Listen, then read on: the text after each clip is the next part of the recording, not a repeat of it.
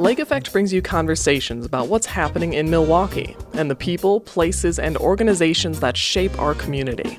This is Lake Effect Spotlight from WUWM, Milwaukee's NPR. This month marked El Rey's 45th anniversary. The brothers Ernesto and Beto Villarreal opened the first El Rey in 1978. They were following in the footsteps of their father, who ran a small store in the 60s that served Mexican immigrants like themselves in Milwaukee. Years later, the Hispanic grocery store has grown to include four stores and a tortilla factory that supplies local restaurants with chips and tamales. It's one of the largest Hispanic owned businesses in the state. Over time, El Rey's offerings have evolved along with Milwaukee's immigrant community. At first, Milwaukee's Hispanic people came mostly from Mexico, so El Rey just offered Mexican products. As new immigrant communities came from the Caribbean and Central and South America, the store evolved to cater to their tastes and traditions too. WUWM's Rafael Muñoz and Lina Tran went to the El Rey off Cesar Chavez Drive to talk with customers and staff about the beloved grocery store. If you're going to El Rey on Cesar Chavez, you will have to maneuver through the bustling parking lot. The elote vendor outside of the store will be tempting, but keep walking. The sliding doors are in sight. Once you make it in, you're rewarded with abundance. You can get anything at El Rey candy, cakes, fresh cut fruit, pan dulces from the bakery. You keep walking, and there's a counter where you can order hot food. There's construction workers taking a break over nachos, families eating lunch together. And then the produce section, the beating heart of the store, gleaming piles of limes and Roma tomatoes, mangoes, guava, and papayas so ripe, the air is sweet. Some people come here with a plan, or, in Latoya Williams' case, a vision.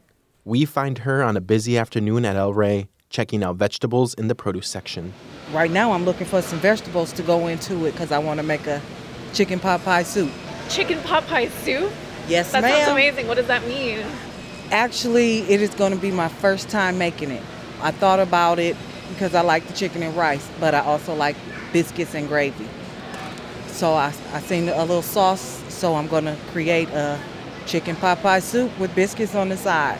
That sounds amazing. So, the, so your like pot pie part, the pie part, is going to be the biscuits on the side. It's not like you put the It's stuff. going to be on the side. That's the pie part. Everything else is going to be soup base. What kind of veggies are you thinking? Peas, some green beans, corn, potatoes. The main thing is the sauce. The main thing. Is this like a special occasion dinner, or is it just oh like? no, it's just this is what I want to eat, so this is what I'm gonna make.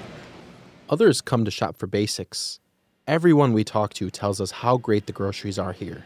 The produce is fresh, affordable, and for a lot of people who immigrated to Milwaukee, El Rey has fruits and vegetables that help them recreate dishes from home. When we meet Janu Marin, she's out running errands with her 15 year old son. We catch her on a trip into El Rey for a bag of onions. Her son is over by the pineapples, hiding from the mic. My name is Janu Maran. I'm from the Bama. Oh, okay. My name is Lina, Yes, and this is Rafa. How long have you been coming to El Rey? it's El Rey. I think almost nine years. Nine years. Yep. Do yeah. you live around I love here? the area. So fresh and everything is cheap, right? Yeah. For everybody, it's better. yeah. Do you do most of your grocery shopping here? Oh, it's just regular. Our come is just regular. Yep. What are you picking up today that you need? Oh, just for my son. He will be hungry. He need to be buy some food, and then I will take it for the just onions. yeah. How old is your son? Oh, 15 years, 15 almost. Yep. What's his favorite thing that you make? for the noodle. Oh, what kind of noodles? So, like for the white noodle, for the Asian, just Asian store they have it. Like a rice noodle? Like Yes, rice similar noodle. to like pho? Uh, yeah, like far. That's similar like far, but, a different it's kind. different, right? Yep. What yes. do you do with it?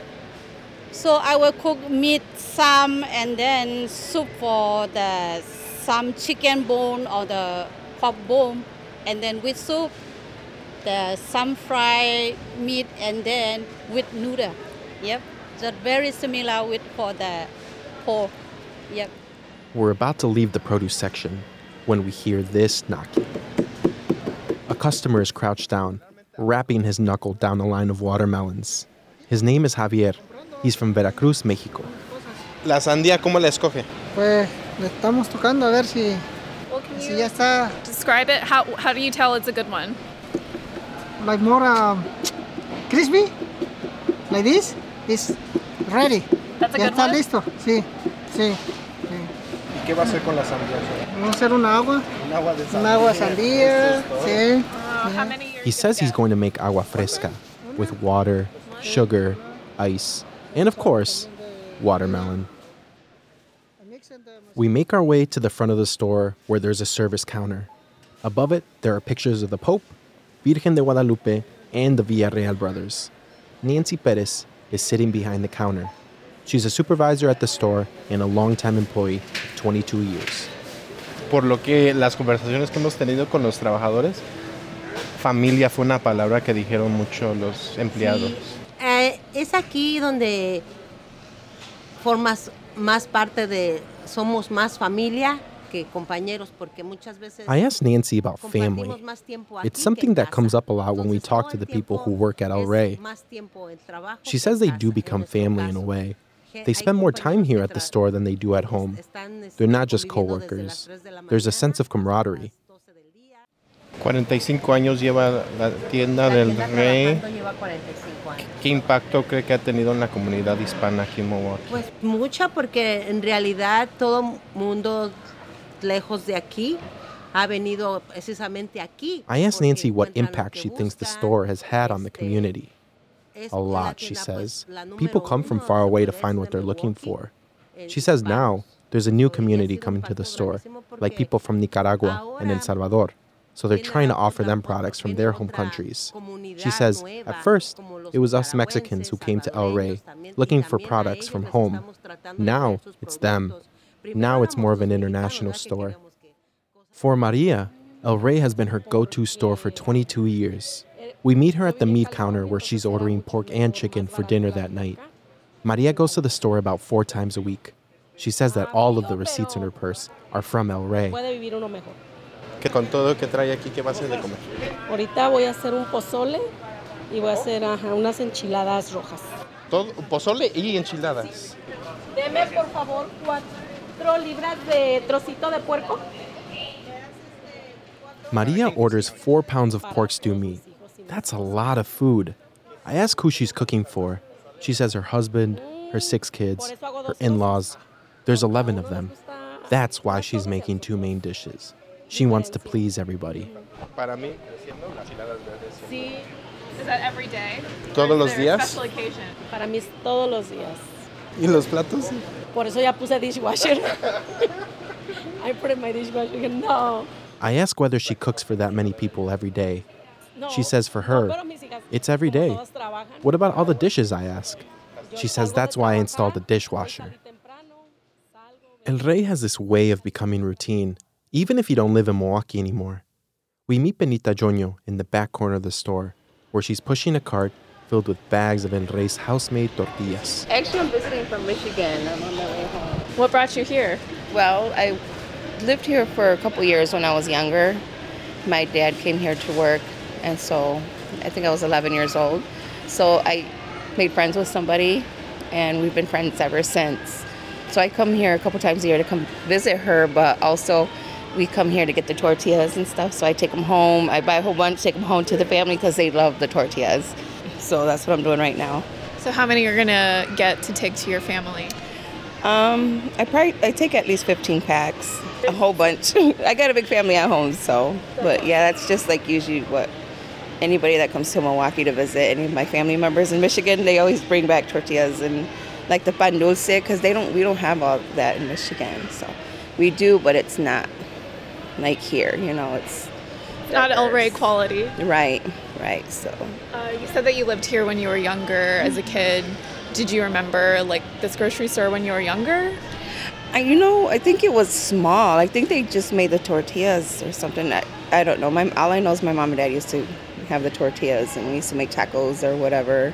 So when you bring them back to your parents in Michigan, it's kind of like a reminder of life back in Milwaukee many years ago. Oh yeah, and they always remind me, don't forget to bring the tortillas and the pan dulces. How do you think you'll enjoy them when you get together with your family back home? Yeah, we'll make tacos, enchiladas. My sister, she makes the best enchiladas, so we put the work on her. 45 years after he and his brother Beto opened the store, Ernesto Villarreal is proud of the impact they've had on the community. Beto passed away in 2011. Ah, yo pienso que hubo un impacto grande porque desde, desde 45 años. He says that the stores have had a big impact on the community. Parents bring their kids to cash their first check here, and there are people from Puerto Rico that cash their checks from their home country. He says that there are a few places where they can do that. They've done something with the store, he says, that people feel proud of. Y esos son recuerdos. ¿Qué va a ser del rey en otros 45 años? Yo pienso que I ask Ernesto what's to be of El Rey in another 45 years. estar aquí este, porque los nietos están comenzando a trabajar. La se- segunda generación. He says that the store will still be here because the grandkids have started working. The second generation, he says, has already been helping, and now it's the third generation that has been helping. He's really proud of them, and they feel really proud of working at the store too. We asked people whether they had fond memories of the store, and most of them said no. There's not really any one thing, it's just their grocery store. Maybe it's because El Rey's presence in their lives is constant. It's in the mango a mother cuts for her son, in chaotic family feasts, in the money wired to loved ones far away. The store gives to the community, and the community gives to their loved ones. You can find more interviews like this one by visiting wuwm.com slash lake effect. And while you're there, subscribe to the Lake Effect Spotlight podcast.